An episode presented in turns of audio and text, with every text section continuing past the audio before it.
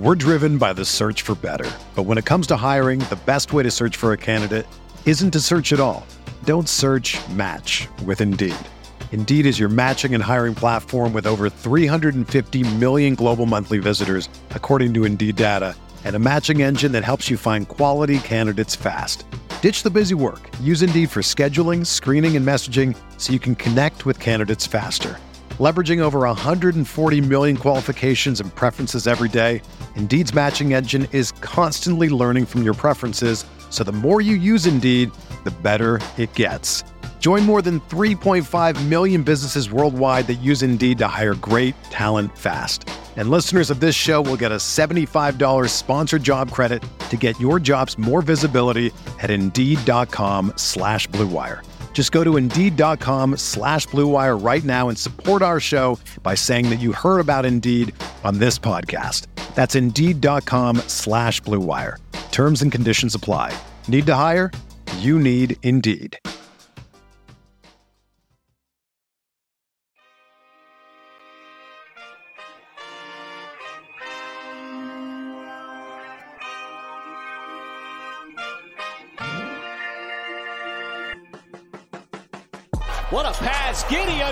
For JRE. The reverse and the rookie to rookie action. Outside the Lu Dort. He'll get the flyby. Three on the way and he rattles it in. SGA defended closely by Westbrook. Tough. Step back. Gets up the shot. Banks it in for. This is Lu Dort. You're listening to the Uncontested. What is up, and welcome to the Uncontested Podcast. We are a proud partner of the Blue Wire Podcast Network, the official podcast of SI Thunder. Coming to you live February 13th, Super Bowl day. I'm your host for the evening, Jacob Niffen. I guess not the evening, it is the afternoon. We're recording an earlier podcast today. That way, um, our hosts can enjoy uh, the Super Bowl and all the festivities. Uh, I am your host for the evening, Jacob Niffen. I've got Tayler Peterson along with me today. It is indeed Super Bowl Sunday, and I am wearing my Kansas City Chiefs hoodie, but unfortunately, my Chiefs are not playing tonight. So, also, uh, a report came out from ESPN this morning uh, from Schefter that apparently our longtime offensive coordinator, Eric Bieniemy, might be gone. And uh, that's not great for Kansas City. Ruh-roh. Yeah, yeah. Do you have a um, when people listen to this, the Super Bowl will already have happened, but who's your pick? Sure. Um, so here's the thing. Even though the Bengals beat us, I'm still rooting for them because it's a pretty cool story. Like them not being in the playoffs for so long and then going all the way to the Super Bowl. Mhm. Uh, I do like Joe Burrow. I love Chase. So because of that, I'm rooting for the Bengals. But Jacob, it is literally a like not just like they're playing the Super Bowl in in the same city, home court or home field advantage, um, like sometimes happens in Super Bowls and uh, um, and other sporting events like the the NCAA national uh-huh. championship. But they literally are playing in the same like they're going to be in the same locker room, the Rams. Yeah. so I think they're Pretty for an full comfortable. Yeah, Yeah. yeah. Uh. I, I'm in the same boat as you. I, I'd like to see the Bengals win. I think the Rams will win. Uh, best Super Bowl party food. Ooh, I mean, and, and I've told you this before. I'm a huge buffalo guy. Um, buffalo wings, buffalo chicken sandwiches, you name it. If it has buffalo sauce, I love it. So I'm always a, the classic uh, buffalo chicken dip kind of person. But All right. um, but you can't go wrong with like smoked meats, some barbecue. Yeah. Oh, dude. B- barbecue is my love language. so Yes, I yes. am. I am totally with you. You make a good smoked brisket too. Oh, thank You're you. getting good. Thank you. um I, I honestly don't really have a rooting interest. I'm not super invested in the Super Bowl tonight. Um halftime show is gonna be awesome. yeah, Snoop, yes. Dre, and Kendrick. Uh I hope we get new Kendrick. oh That'd be don't tease me. Don't tease me, Tayler. We're getting close, Um, apparently. But And that you've been telling me that for like literally 16 months now. That So that's a, that is fair. um Uh, the nerd side of me, the thing that I'm most excited for with the Super Bowl tonight is we get a Lord of the Rings yes, trailer. the Lord of the Rings trailer. Yes, yes. so yes, I'm yes, I am very excited for that. Very Very, excited for that. All right, well, Tayler, let's talk some basketball. A handful of things I want to discuss on the show today, but let's start with last night's game the Oklahoma City Thunder uh, on the second night of a back to back. Actually, both of these teams on a second night of a back to back go into Chicago and lose a tight one to the Chicago Bulls, 101 to 106. Uh, pretty entertaining game. The Thunder kept it close throughout, uh, led for a lot of this game, especially in the first half. I think at one point it was like 8 to 21 in the first quarter. Yep. Thunder were burying threes, playing great inevitably the Bulls chip away, chip away. They had a little two minute run to close the first half that really got the Bulls back in it. Yep. Second half was highly competitive. Thunder lost the lead, tried to battle back at the end, got close, but couldn't close the gap. End up losing. Um, Tayler, the first thing I wanted to talk about from this game, uh, and, and I'll let you kind of lead us off here. Lu Dort. Yes. 31 yes. points on 8 of 19, 5 of 12 from 3, 10 of 14 from the free throw line, two rebounds and assist to steal. Um, but in a game the Thunder lost by 6, he was a plus 5. 31 points from Lou. Just what do you think of his game and what he's looked like since Shai has been gone? Honestly, it's really surprising. Um, and I tweeted this out because I was tweeting from the account last night. Uh, it was a bit like we'll get into just throughout the this entire podcast. Very, very busy week this past week for both us and just the NBA in general. Um, so because of that, we, we took the night off from doing a post game last night. So I just break it down now. But um, one thing I tweeted out was that, you know, it maybe we're we're past the point of worrying so much about Lu Dort's fit. And maybe it's time to start wondering, do you focus more on fitting players around guys like Shai, Giddey, and now Lu. Um, and what I mean by that is like, you know, I've, I've been questioning the fit as much as anybody watching Lou um, the past couple of seasons now, even into this season. And now that like Giddey's shown that he can be a, a building block long term for this team, does Lu really fit well with those two? But again, when he's putting up 31 points, being the showing that he can be the main guy with SGA out, it's just really impressive. And Jacob, the thing that I love the most, um, I, I, don't even remember how many free throws he had in the first half. It was not very many. Uh, in fact, maybe zero, and still ended up with a career high 14 free throw attempts. Goes 10 of 14 from the line. When you have a player putting up stats like that, I mean that's a that's like stuff we, we see from Shai when, mm-hmm. when, he's the focal point of the offense. Just really, really impressive stuff from Lou. Uh, the defensive end of the floor, again, like he's he's kind of been hit or miss some this season. I think some of that could be chalked up to uh, focusing more on his offensive game, um, knowing kind of where the Thunder are. Uh, but Demar obviously also went off, but still, uh, Lu being able to still be able to compete on the defensive end like he does and putting up these offensive numbers. I just uh, I, I may be rambling a bit just because I'm really excited about Lou and, and what we're seeing from him. I'm curious your thoughts. Yeah, I thought I thought he was great last night. Um, one thing I noticed was, especially late in the game, the Bulls kept running screens to get Lou to switch off of Demar because they didn't want Lou guarding him uh, because he's just. I wonder why not. yeah, uh, when you look at the past seven games that Shai has been out, Lou is averaging twenty three point three points a game, uh, forty one point seven percent from the field, 37.5% from three on over nine attempts a game. That's that's, that's eye opening to me. Huge stat. Yeah, absolutely. Um, absolutely. And then seven free throw attempts a game, I also think is is pretty massive. Uh, and 17 field goal attempts a game. So Lou has been impressive. He's been awesome. Uh, kind of culminated last night in that 31 point performance.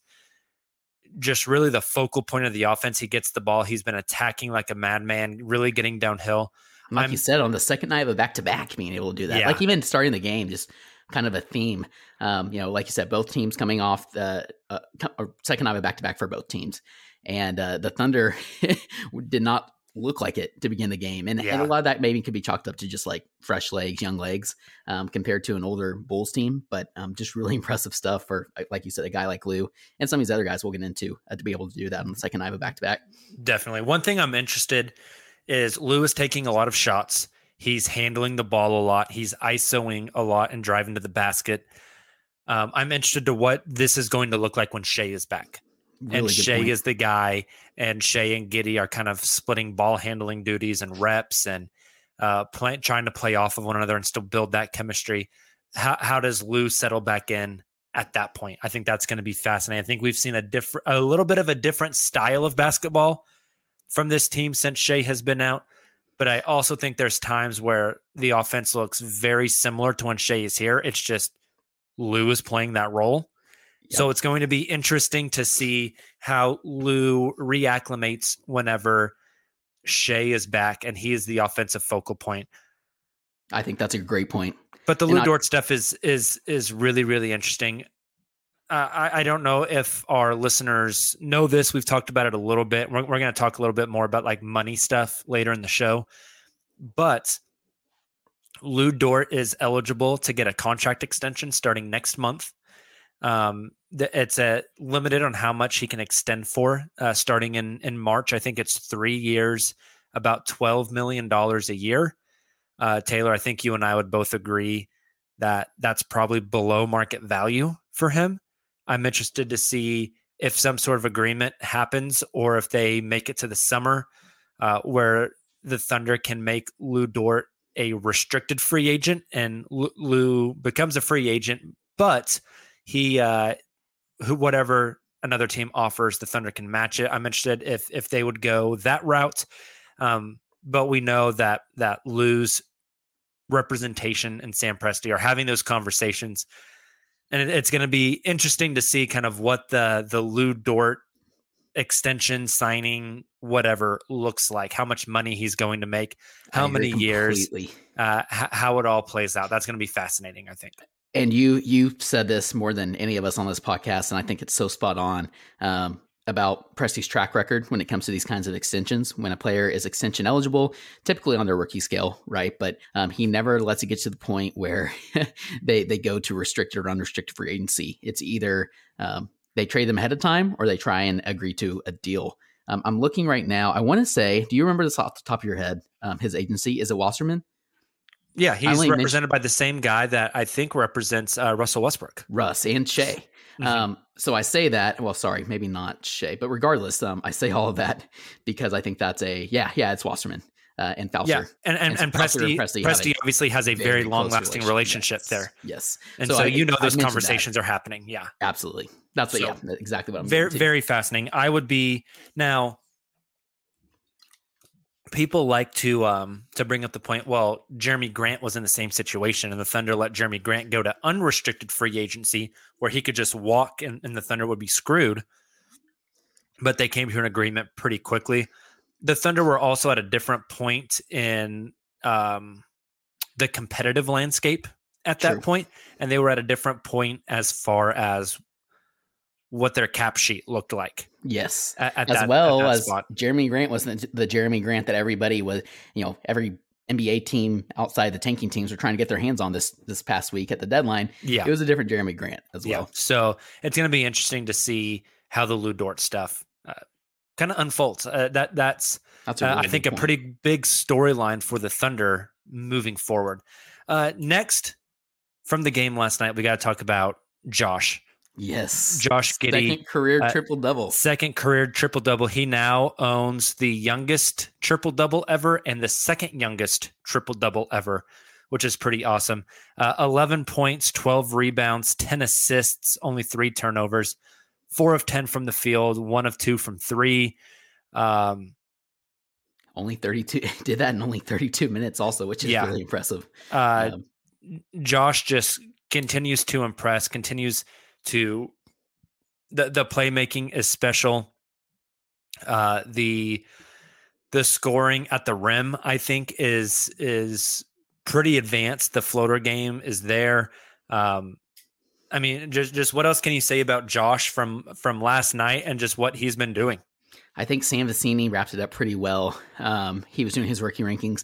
He actually bumped Giddey down to six and had Herb Jones five. I and then, saw like, that. he- I, and he I was replying. Sam Vecenie. I, I, I don't- don't. Yeah, I yeah. agree, and I really, really like Herb Jones, but I, I agree. And, He's and not he better than Josh Giddey. uh, yeah, right. And, and Sam replied and said, "Yeah, I have no problem with that." He's like, honestly, I just, uh, I just did it more to highlight Herb Jones, kind of like. He, he and I get that. that's really Herb, Herb has been playing well. Yeah, right? Yeah. Uh, and maybe that's a little bit of recency bias on Sam's part, but right. Josh Giddey is closer to three than six. I agree one hundred percent. Um, and- but I, I mentioned Sam only because I, I thought he had a really good. Uh, he had like a little excerpt where he talks about how good Josh has been, basically, um, and said he's essentially a, a reliable jump shot away from being a really special player. And I think that's spot on. Like, can you Yeah. imagine if uh, he only shot two three pointers, but let's say that goes up to like four a game or five a game, and he's hitting three. like that's uh that's that's really impressive. Uh, Yeah. and, and like you said, just the elite court vision, um, just the way he crashes the boards and is able to position himself to get some of those rebounds, and then still being able to score. I mean, eleven points on only four, well, t- only ten shots and only making four of them. It's it's just really really impressive stuff from Josh. I I keep saying this, but um, obviously I. I have been blown away this season by what he's been able to do so early.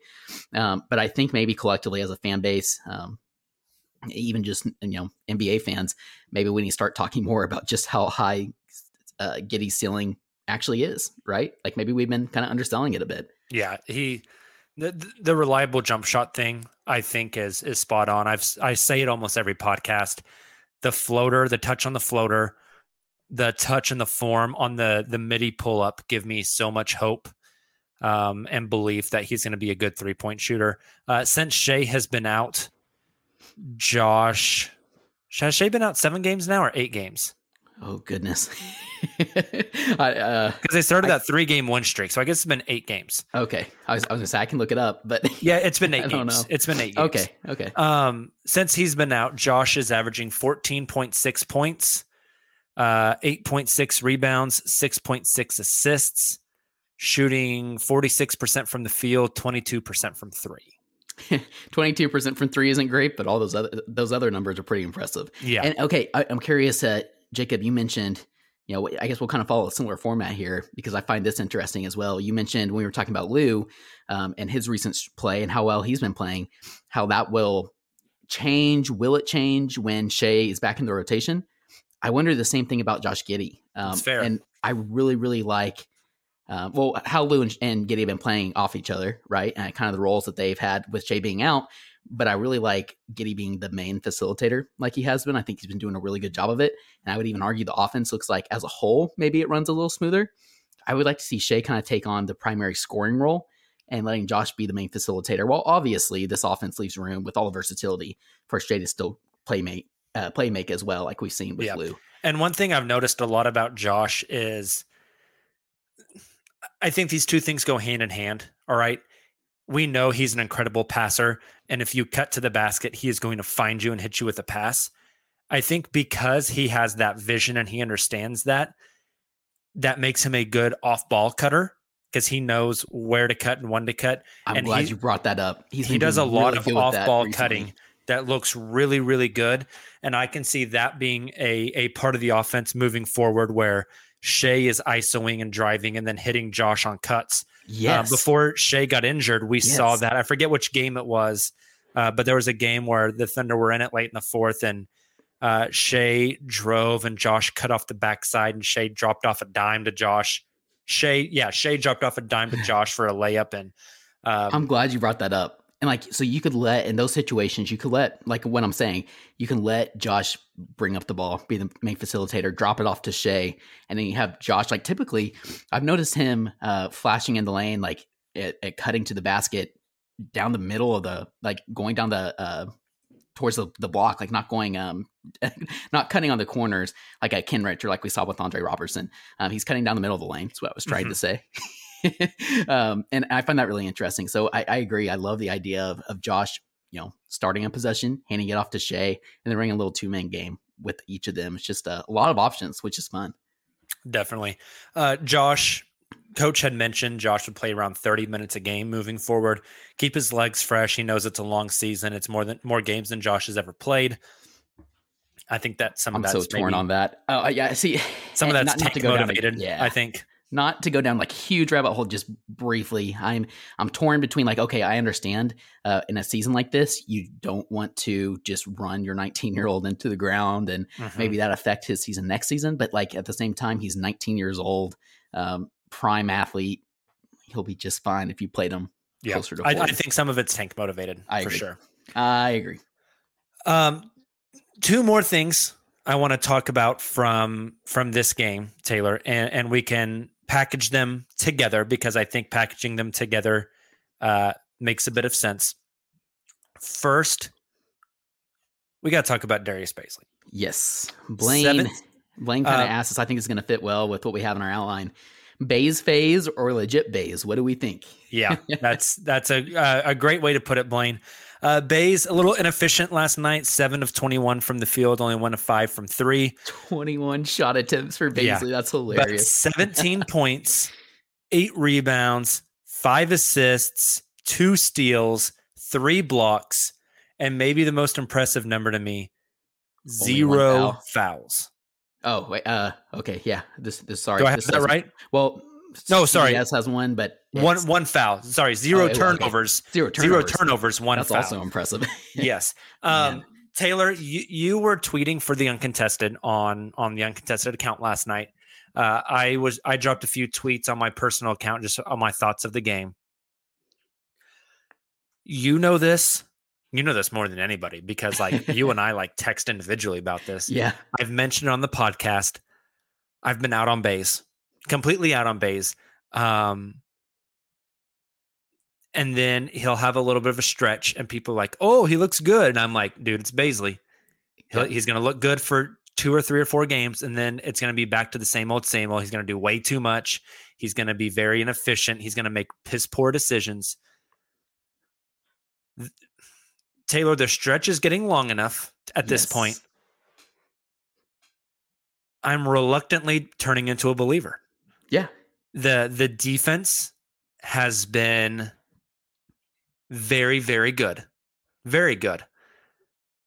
And the offense, he's not doing too much. There's time there's a moment here and there where I'm like, "Oh, maybe he shouldn't have done that. Uh, maybe he's pressing a little too much." But the driving, especially in transition or like semi transition, he had a play last night where the Thunder got a turnover he got a pass uh, up the court, like a kick up up the court, I think from Josh. Yeah, uh, it was in the first half, and the, the Bulls were getting back to the rim he, and just he hit monster. him with a with a euro and then a dunk, and I was like, yes, wow. Like there's not a lot of players in the league that can make that kind of play. Wow. He he subbed in with about 10 seconds left to go in the first quarter to guard DeMar DeRozan DeRozan ISO'd him and went to that classic DeRozan, I'm going to break you down and do that like that Kobe mid range pull up. And Bays just blocked the shit out of it. DeRozan six foot eight and has that leaner of a jump shot and, and releases so high. And Bays just got up and swatted it. Yeah, yeah. Bays just got up and swatted it. Like yep. you see blocks at the rim a lot. You don't see blocks on jump shot. He had he blocked two jump shots last night. That one and a corner three. And it's just like that that doesn't happen. And the corner three one was my favorite because he blocked it. And then that man went Usain Bolt, like looked at the ground and was just sprinting like Forrest pass. getting down the damn court. Like, yeah, he plays really, really hard. And so the on court production last night, Tayler, I loved. I loved what we saw. Uh, he played really, really well. But maybe the most impressive thing to me from Darius Bazley last night um, was in his post game. Yes. Okay, I was going to mention that. Yeah, glad. you you retweeted it. I also retweeted it. Uh, our guy Andrew Schlecht had the quote. Uh, it says, "It's a gift and a curse. I'm really hard on myself. I seek to get better. I seek to learn." But sometimes I can't get myself out of the wrong and can't see the good and to me that just that that adds so much context to the Bazley yes, story. Okay, I was going to say the same exact. I'm so glad. Yeah, I, I, mean we're on the same page. I was about to say the same thing word for word. Not interrupt you. I just uh yeah, I'm very much it's, with you. Like it sheds so much insight, and it's very interesting to see him be so self aware. And like yes. you said, it explains um, the consistency issues that you and I and our entire podcast, all Thunder fans, really have been talking about for the past season and a half when he's had this expanded role, when he's not in that refined role like we saw his rookie season and with the Chris Paul team, um, he really has struggled. Um, and like we said, a lot of it's a IQ, not really being able to get out of his own head, um, as well as just yeah, kind of struggling with a little more freedom, less structure, I guess. And so I thought that that quote was very insightful. Uh, as well as like some of just his attitude of the overall game. Uh, he had another quote, and I, I, don't have this one pulled up in front of me, but he mentioned um, you know, but just I don't really want to, you know, quote, I don't really want to hear the excuses about us being a young team. Like, I, I we want to start winning these games. Um, a, I thought that was a cool quote and shows, you know, he's kind of taking on a leadership sort of role alongside yeah, Shai and Lou. Not to cut you off, but real quick, that was a, a Nick Gallo question okay, about yeah. starting the game hot. And Bays's answer, uh, quote, to be honest, I'm not trying to feel good about the first six or eight minutes. I like it. And then he, yeah, then, then he continued on and, and, basically mentioned like, you know, I, I know we're a young team that I don't like that using as an, as an excuse. But you could just, again, like just his overall, it, it's cool to see him have this maturity. Um, but I thought all of it was insightful just to see him kind of be in that mood after the game. Um, like we see that on the court as well. He kind of gets in these funks on the court, and that affects his play uh, when he misses a shot or when he's you know going through a tough stretch. And so it, I agree. I think last night uh, just provided a lot of insight into who Bazley is as a person and how that affects him um, as a player and on, his on court production. But regardless, I, I, love the consistency we're seeing. I love that he's learning to channel that maybe a little better uh, and, and using that, you know, not letting that affect his on court production quite as much and then there's another quote post game. I know we keep talking about post game quotes, but this one is from Coach Daigneault. And uh, he mentioned on Bazley, uh, this is from Clemente, uh, who tweeted this out, but I'm, I'm, not sure who asked the question. But Mark said when he, being Bays, came into the NBA, he was very green and he's quickly, uh, and he has quickly gravitated towards fundamentals. He's a perfectionist. He wants to get it right. That's why it's so easy to bet on him. And see, we keep talking about these quotes uh, shedding some insight, um, you know, like Bazley's quotes shedding insight on him.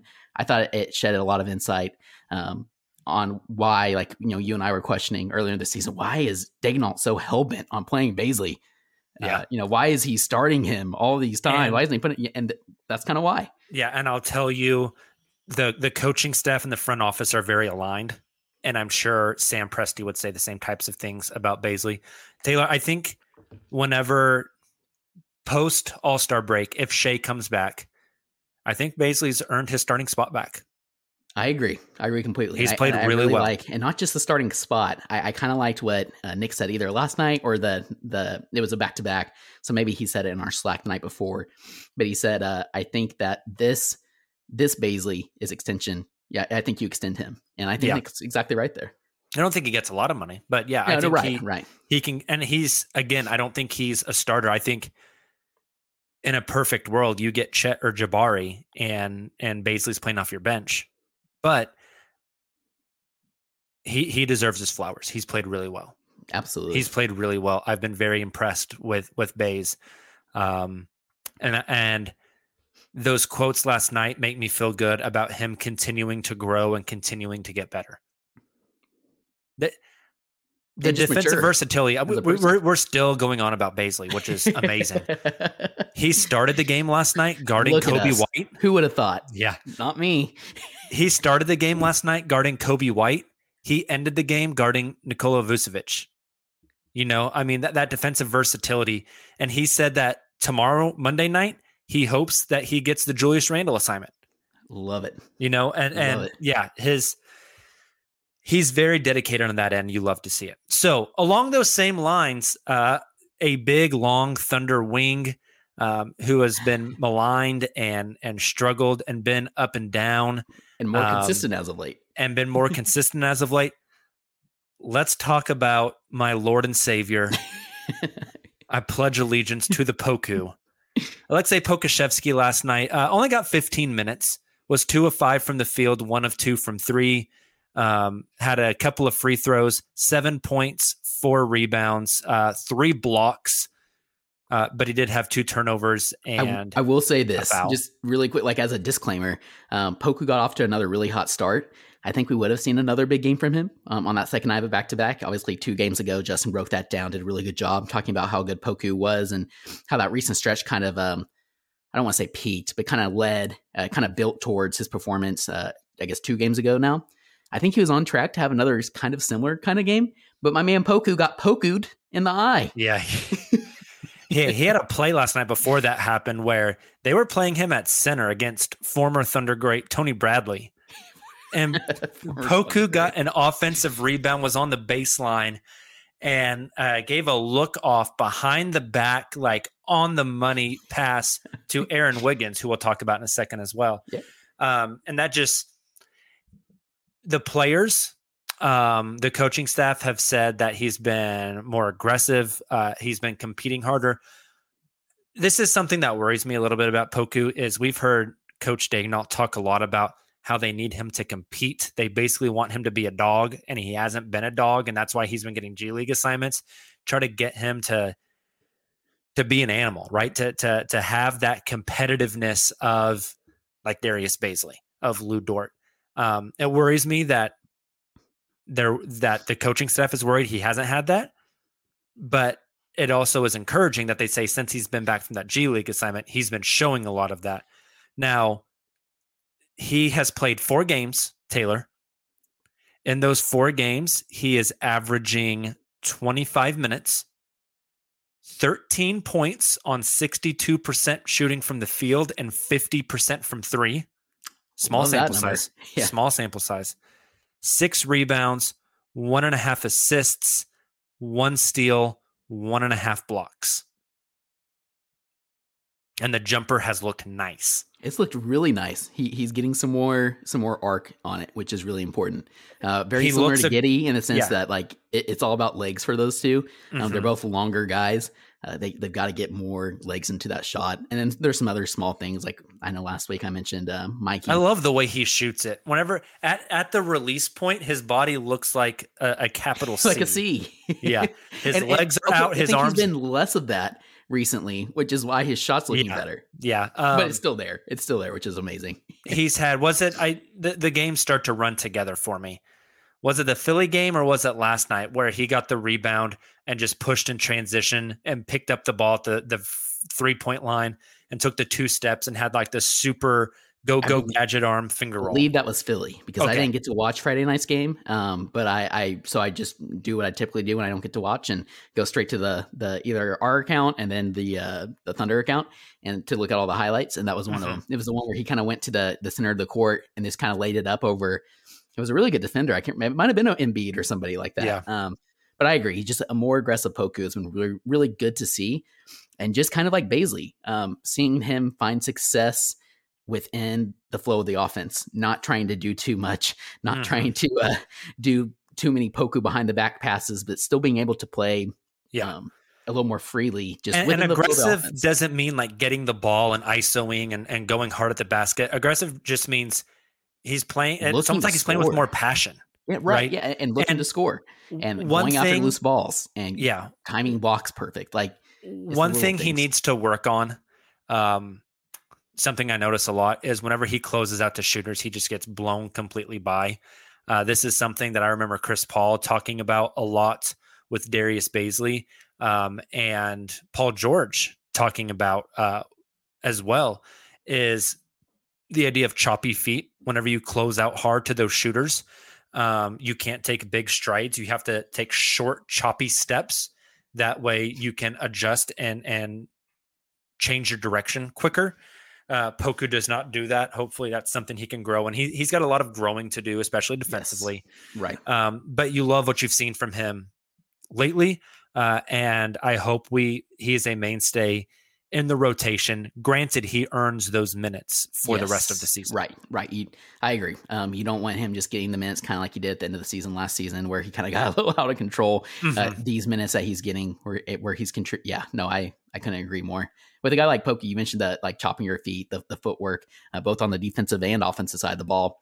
A long, lanky guy like Poku, you see that. All, it, you don't see Pokus all the time, but with bigger guys like that, uh, some of the small stuff it takes a while to come along uh, compared to some of the smaller skill guys. And so I I'm with you. Like if he can continue to ref- make the you know continue to refine his game and those kinds of ways as young as he is, um, hopefully we start to see a, a much more productive Poku in the coming season and and the season Yeah. after that. I, I think next season is pivotal for Poku, his third year, just like it's been piv- pivotal for for Bazley. Bazley.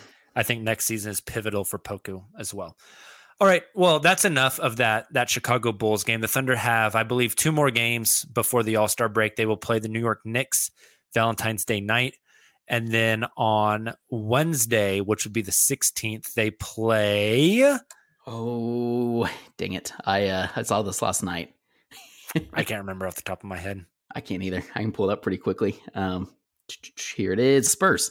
Spurs, the Spurs. home, so they get a one home game with uh, against All Star Dejounte Murray, who's been really good, really good, really Yep. good. All right. Well, some other news came across over the past couple of days, Tayler, for the Oklahoma City Thunder. Uh, first one, the Thunder had made that trade with Miami and acquired KZ Okpala. Uh, he got waived. Um, this is what I expected. Yep. Uh, we we can talk. Let, let, us announce all of the all, all, all of the moves, and then we'll talk about kind of our reaction. So they waived Cool. KZ Okpala, which opened up a roster spot. Next day, that roster spot gets filled by Aaron Wiggins. This is something I think a lot of us kind of expected uh, moving forward. and we're rooting for. Yes. uh, Aaron Wiggins got uh, bumped up from his two way contract to a, a full NBA contract. Uh, Joe Mussatto of the Oklahoman here with the with the info per Wiggins agent Austin Walton. Uh, Wiggins will receive one million this year plus what he's already made. Next year is fully guaranteed. Year three uh, is a non-guaranteed year, and then year four is a team option year. Okay, So basically, he got the Lu Dort special. exactly. I would You say got- the numbers might not be exact, but it's the exact same contract structure. Yes. And I mentioned it on Twitter. So, in order for the Thunder to complete the KZ Okpala trade with the Miami Heat, they had to open up a roster spot because they were taking a player in without sending one out. And the final roster spot on the OKC Thunder was currently being um, held by a 10 day contract of Mamadi Diakite. So the Thunder waived Diakite, brought on KZ Okpala, waived KZ Okpala, bumped up Aaron Wiggins. So Aaron Wiggins is now on the 15 man roster, and there's now a two way spot Yep. opened up. One of those two way spots held by Lindy Waters III, uh, Oklahoma State guy. I read a really good story about Lindy Waters. E Very ESPN interesting. really um, cool. Yeah, that ESPN article. That means the Thunder have a two way spot open and available. Tayler, I I'll be fully- shocked if it doesn't go to Diakite. I'm with you. I expect with that you. whenever they get back from the All Star break, by the time they get back from the All Star break, that that spot is held by Mamadi Diakite. And I love that. And we Mm-hmm. know the Thunder were interested in him, um, right? Because he, he was going through training camp with the Thunder, had a Until got very untimely untimely hip injury, um, Mhm. but was really great, uh, even with not being with a NBA team and being able to rehab. Uh, came back healthy, and it, it's it's been cool to see. I, I'm with you. I think Yeah. he'll get a get that. I think he'll get that other two way spot. And That- uh, because of COVID and everything else, uh, two way players are, are able. There's no limit on regular season games that they can play with. their team. exactly. So And the Thunder I, I think be a playoff team. So I think he will get bumped up um, to that two way spot. That would make a lot of sense to me.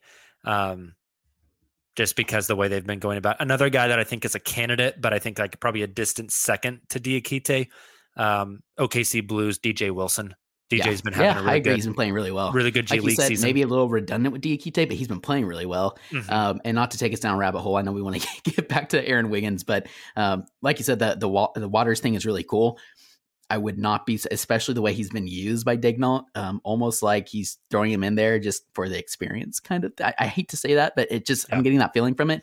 I wouldn't be surprised if he's uh, his two way is is if, if he's waived essentially here in a couple weeks, you know, maybe even and maybe um, maybe DJ gets break. that spot. and then DJ gets right, right. Mhm. Again, I Also- say that as somebody who really root, rooting for Waters. I just uh, wouldn't Yeah. be surprised if they kind of use that. There's also a, an overload at that guard position. reward, like almost rewarding a hometown kid kind of thing. And I wonder if we'll see, yeah, like somebody else get rewarded, um, kind of like Rob Edwards last season. Is, is Mhm. what I'm getting at. Yeah, definitely. That makes a lot of sense. So um, let's talk about the KZ Okpala trade a little bit. I had touched on it on a post game pod uh, earlier this week.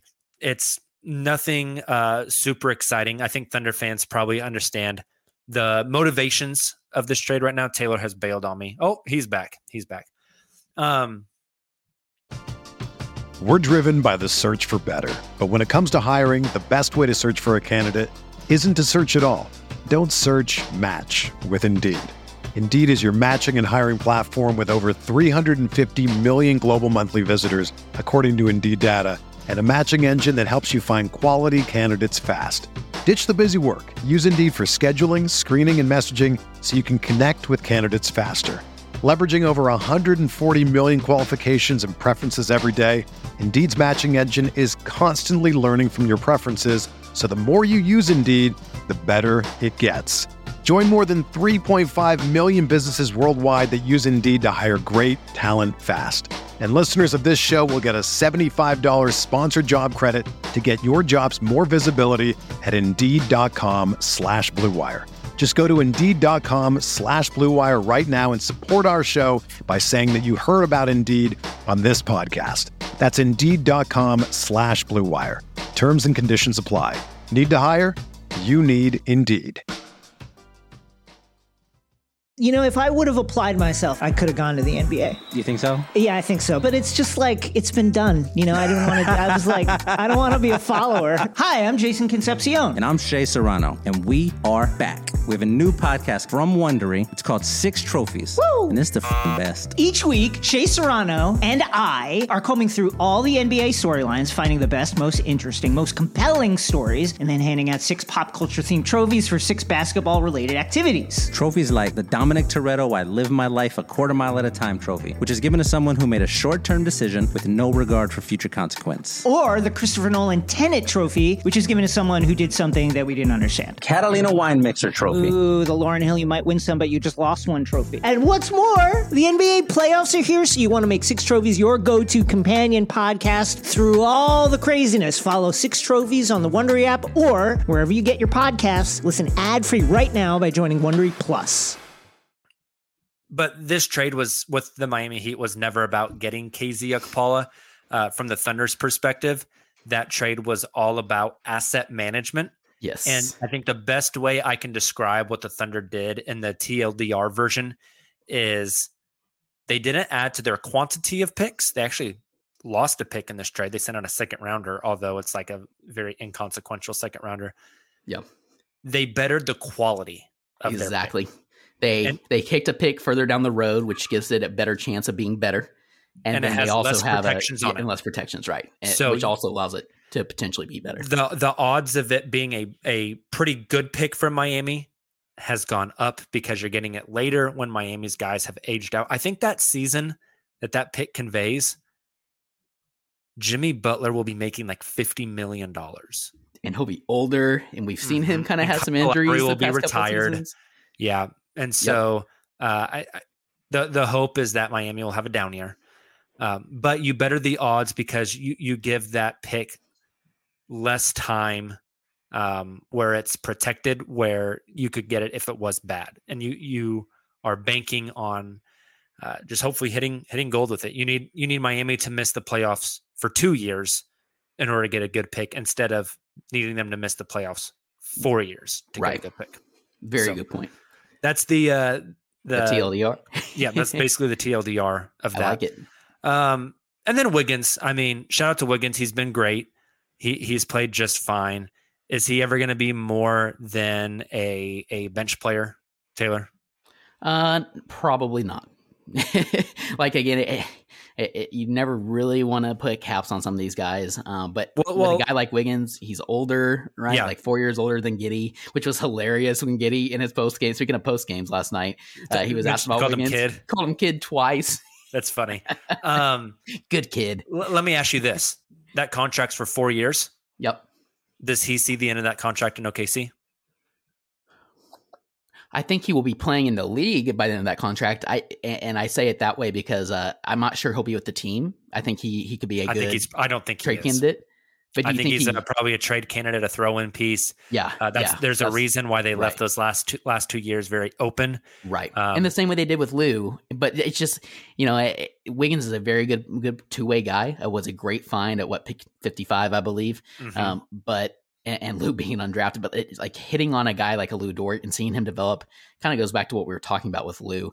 Um, seeing him develop and what he's already developed into, just very, very rare. Um, Yeah. and, and I just don't know if Wiggins possesses kinda- that by you, any you means. typically don't strike gold twice. Right. But I think he can be a, a solid two way wing for an NBA team and, and in a Mhm. rotation. But like you said, probably not a long term uh, starter. Thunder have And, too many um, picks. They have to rotate too many yeah. guys out. And that's a that's a great point too. That that leaves much less availability for a guy like Wiggins Yep. with the Thunder. Okay. So we've covered the Aaron Wiggins signing. um, the open two way spot, the waiving of KZ Okpala. Now, Tayler, one thing I wanted to do, and this was actually requested by us this week for the show.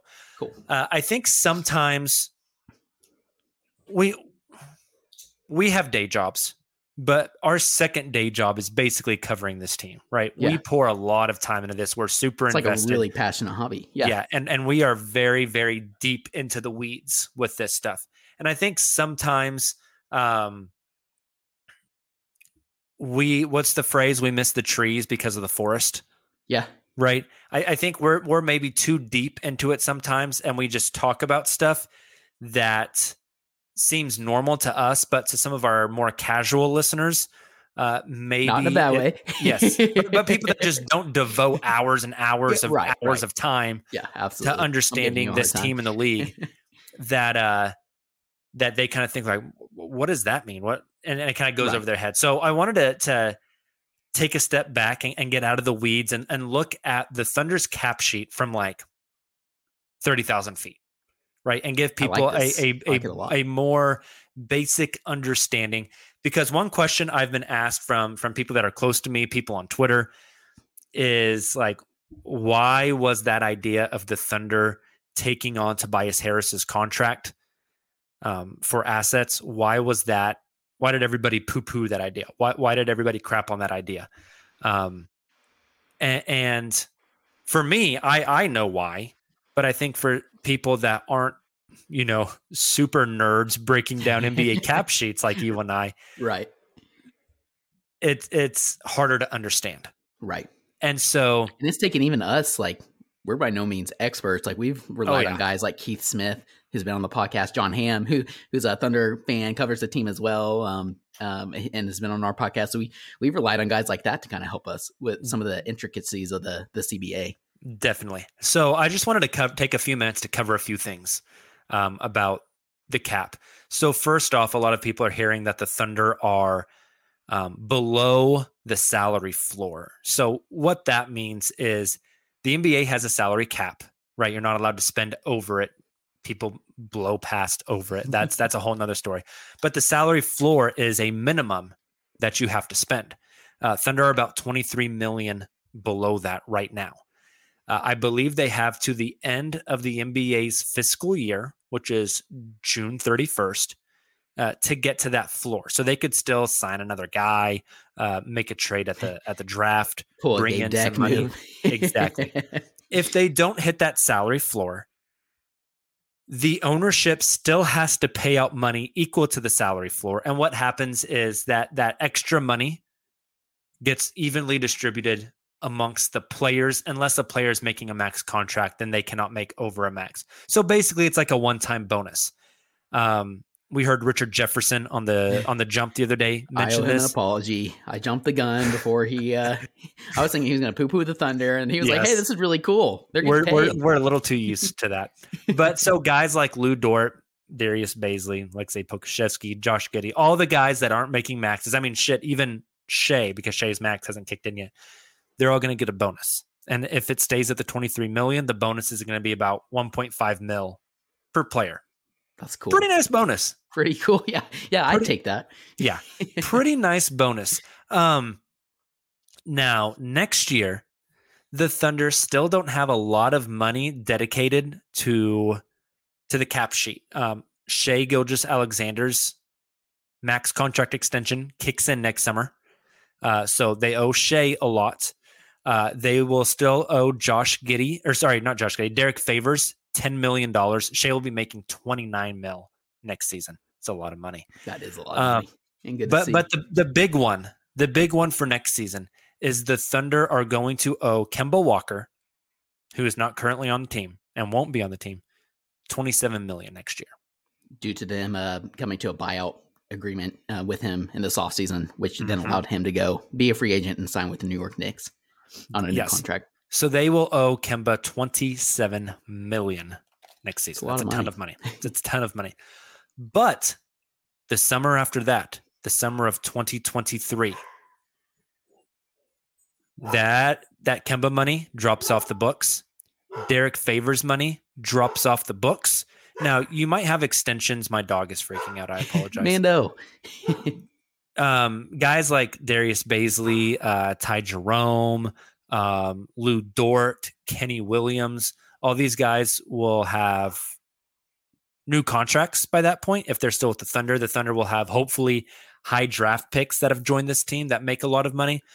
But you are shedding uh, nearly $40 million in salary by getting Derrick Favors and Kemba Walker off the books in 2023. Uh, and so the Thunder, their cap sheet is very, very clean at that point. And the reason why that is so important, Tayler, is because if you do not have a lot of money committed and you have a lot of young guys, basically you have flexibility. I, I, I think yes. maybe a good analogy is um, uh, you're 12 years old and your mom gives you a hundred dollar bill and sends you to the mall and says you can spend it on whatever you want. But if you already um, uh, bought pizza earlier in the week, your mom takes away 15 of that. And then um, you you bought all those new skins for Fortnite. I'm, I'm trying to think as a 12 year old here.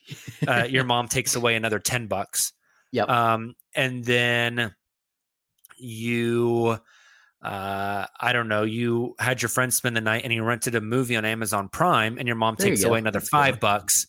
Uh, and then you didn't want to eat spaghetti. So you had mom buy Taco Bell and she takes away another 10 bucks. You're now down to like 60 bucks to spend at the mall instead of your 100, right? Where if you didn't commit to all those things earlier in the week, you got that crisp $100 bill you can go out and spend whatever on and right. you can be very flexible Ooh, i have a hundred bucks i want to uh, go all of a sudden these new shoes just dropped that i wasn't expecting. I can go buy these new shoes where i wouldn't have been able to if i spent all my money on taco bell and amazon prime. Exactly. and I, I, that's a really good analogy. That, that's yeah, fun. Now like now tobias harris would have been like buying a new xbox or a new yeah. PS5 earlier in the week, and mom just keeps all hundred of your dollars. Like a, a, new in the terms of like a you know it's it's new out of the box, but like there's a good chance a a Xbox you know what they're on the Xbox One. Uh, there was a 360 now there's the Xbox One. So let's say that the Xbox 1.5 is coming out uh, next year, and you know now you can't get that because you got the this brand new Xbox One. Exactly. So and like I know a lot of uh, a lot of fans are like you know it, well, if you have the the cap space, that's to uh, to be able to recruit free agents in the summer. That's not the case with a small franchise like OKC. So then I have people like, like you said, um, some more casual fans like coworkers and stuff ask me then, well, then why do we need that cap space? And I said, well, as a small market market team like uh, Sam Presti and the Thunder, they find ways to take advantage of that by taking on some bigger contracts um, in, in, order for assets. Now, to your point, if you take on a huge bloated contract like Tobias, that doesn't allow you any wiggle room. So you may get some really good assets from that. Like they, Morey would have had to make that overwhelmingly um, worth it for the Thunder in terms of draft picks and assets, mm-hmm. um, because that would long term hinder your ability to take on some of those opportunities, signing guys like Lu Dorts to to new contracts, uh, etc. Exactly, and it's having that extra space is also valuable in trades, right? Yes, good point. What if what if a team decided, hey, we want to trade this guy who doesn't want to be here anymore that's making $30 million, but we want to clean our cap sheet up for the future. So we don't want to take a lot of money back. We just want, you know, a player that makes 5 million and a handful of draft picks. Right. Well, if your cap sheet is is free and open and you have a lot of cap space, you don't have to be equitable in trades as far as money is concerned. You yes. don't have to match money. Great point. And, and even so, just like like speaking of casual, sorry, sorry, I didn't mean to interrupt you. No, there. you're fine. Uh, just like a, in terms of speaking of casual uh, NBA fans, uh, let's just use the casual example of the Thunder should go and trade for Karl-Anthony Towns. Well, let's say that Karl-Anthony Towns uh, here two seasons from now says, you know what, this whole Anthony Edwards is good, but he's not good enough, uh, or that the team isn't good enough outside of him. I do want out, and you know what? I want to go play with my buddy SGA from Kentucky. I don't even think mm-hmm. they play together in Kentucky, but no, they did not. Uh, but in, in, that case, like uh, just using easy numbers here, let's say that the Wolves say, okay, we want two unprotected first round picks. It'd be more than that, I know, but we want two unprotected first round picks for Karl-Anthony Towns, or um, you guys can take Karl-Anthony Towns as well as fill in the blank player salary to get that off our books, and we'll only make you give us one first round pick in return. Mm-hmm you know, again, that's just a very extreme example, but Or they say way to use the we want to trade. We'll trade you Karl-Anthony Towns for two unprotected first round picks, but we don't want to take back a whole lot of money that's going to keep our our cap sheet locked up for another two or three years. The Thunder can say, "Hey, we have forty million dollars in space. We can just take him without sending you anything Yes, back good if point. you want." Good point. You know, and so it just it provides a ton of flexibility. On And- top of that, we saw, you know, go, now going back to Kevin Durant, um, we all know the the the story of Kevin Durant being able to go and join a super team like the Warriors because of the new CBA um, and, and the was it the TV deal that came into effect that Mhm. season. A new TV deal and new CBA will be agreed upon. I believe. Correct me if I'm wrong here, Jacob, on the on the details. Um, but is it after the 2022 season? Yes, at the start of the the 2023 season, they'll have a new collective bargaining agreement. So you want to be able to have a full time, yeah, the last time a new collective view. bargaining agreement came around, like you mentioned, the Thunder got screwed. exactly. Thunder got absolutely screwed. So they want to have everything as clean as possible. So when the summer of 2023 hits and the new collective bargaining agreement comes in and a new salary cap that's probably incredibly inflated comes in, they have a blank canvas to draw on.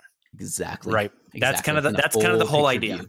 Yep. So hopefully well, well done. That was yeah hopefully we explained segment. that well and if if anybody has any questions we're not experts but we would love to try to answer them for you so you can always hit up tayler and i on any social media channels um, we we would we would love to to talk about this stuff Yeah. I was gonna say Uh, that was uh, that was just fun for me to talk through. I enjoyed. yeah it. yeah I, I think talking through it also gives you and i more perspective right Absolutely. tayler before we get Carl here Anthony Towns to the Thunder. You you heard it here first. the uncontested. Taylor before we get out of here you know we got to do a tank update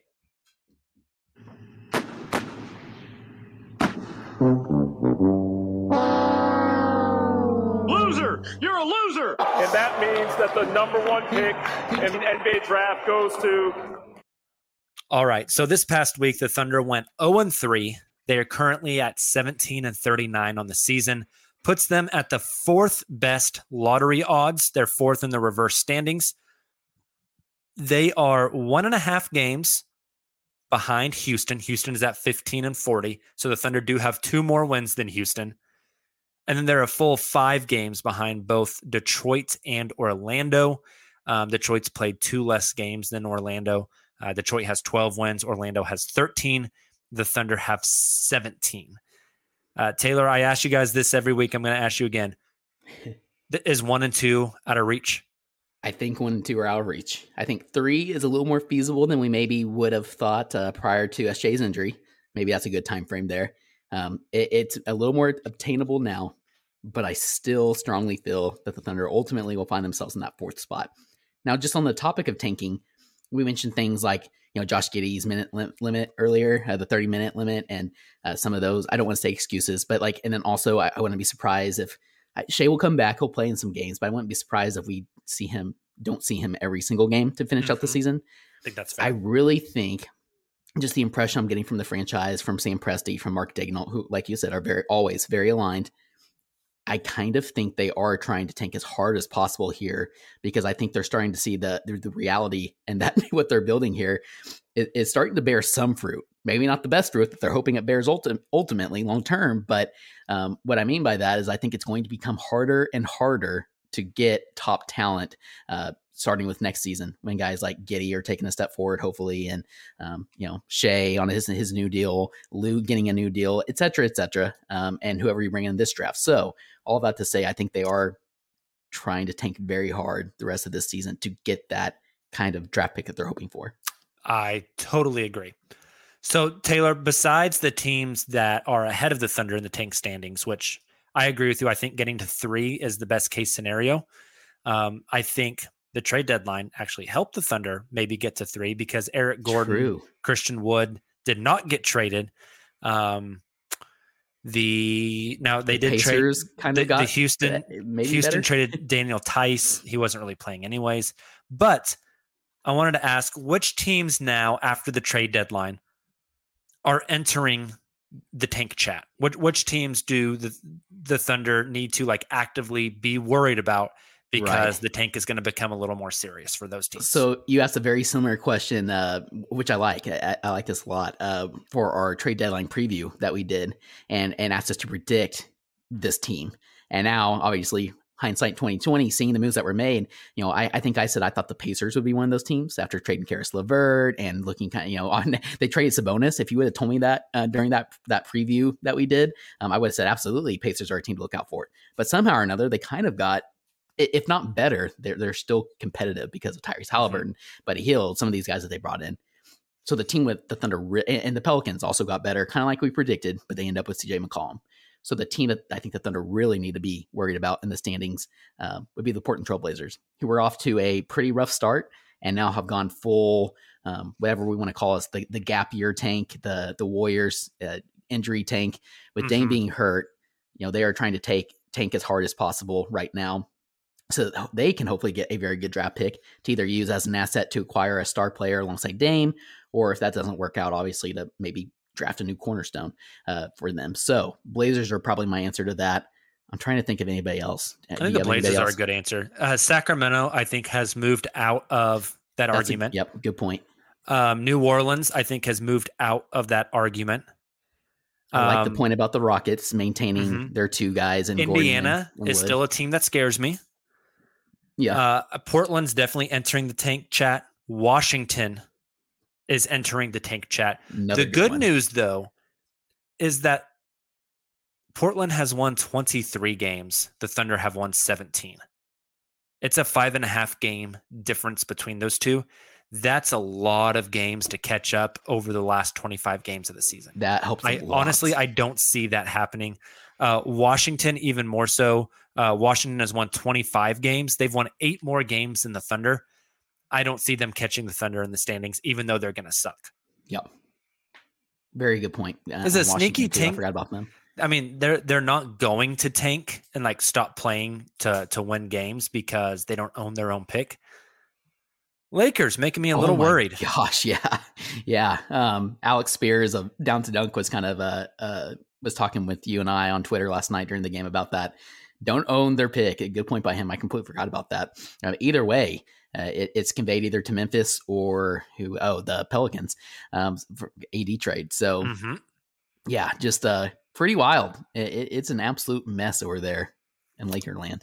So the Thunder also own the Los Angeles Clippers pick. Uh, that pick is currently slated to be pick number 15. The Clippers are uh, eighth in the Western Conference. Uh, so they would be in the play in tournament, but they would have to lose twice to not um, not be in the playoffs and fall to the lottery. So Tayler, the Thunder want the the Clippers to at least like at the very not least at the very best be ninth in the West because of they're ninth or tenth and in that play-in spot, one loss bumps them out of the play-in and they're done. So I'm going to list off a uh, a list of teams and tell you how I- far they're behind the Clippers. I just pulled up the the standings. Okay, I want you to tell me which team is going to uh, do you think has the best chance to jump ahead of the Clippers?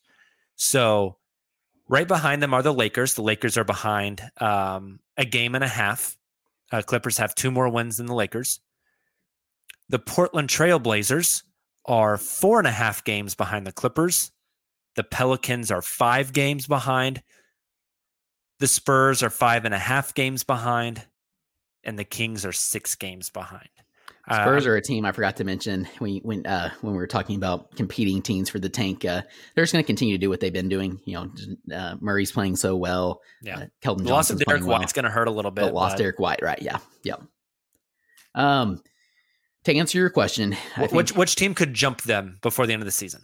I, I'd have to say the Lakers. Uh, again, only one game loss difference there at least. Mhm. Um, I guess a, a game and a half if you if just because they they played less games than the Clippers. But when you have LeBron James, also they are getting Kendrick Nunn back. Like the Lakers are going to figure out to an extent. Uh, it, it just might not. Again, I, I don't see them making the championship like we were predicting preseason, but they'll figure it out to an extent. They'll get Kendrick Nunn healthy, hopefully.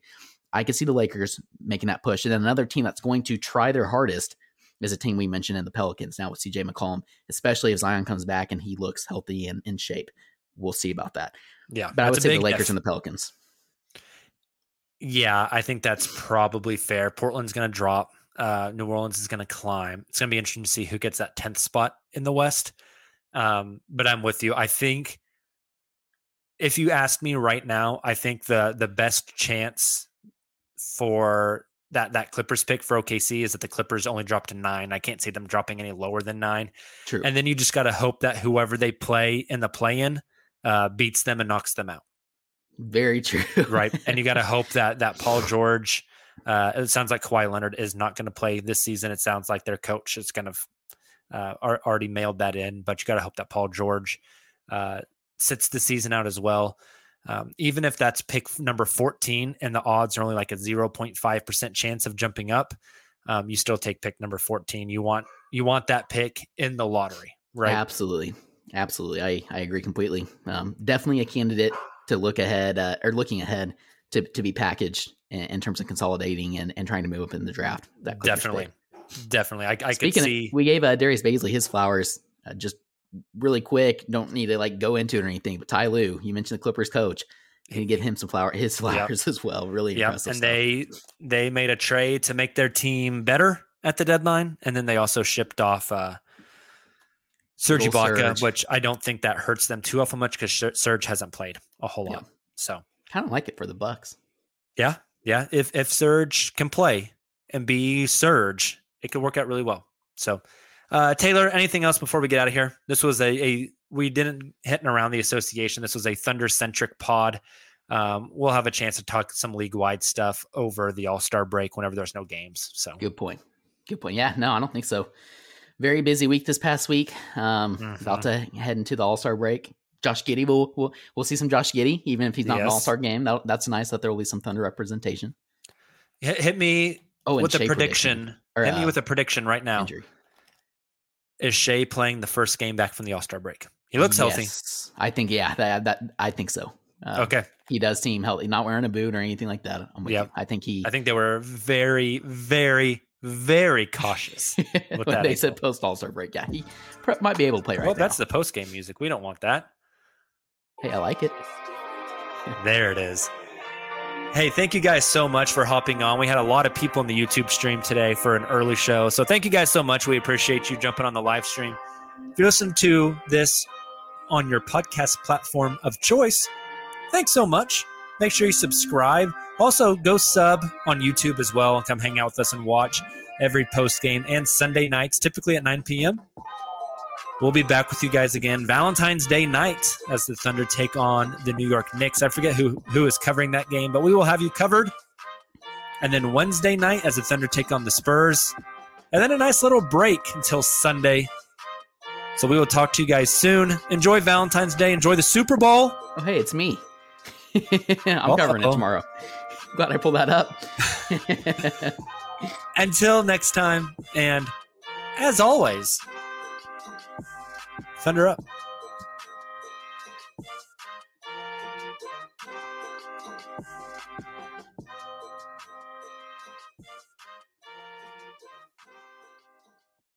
Without the ones like you, who work tirelessly to keep things running, everything would suddenly stop.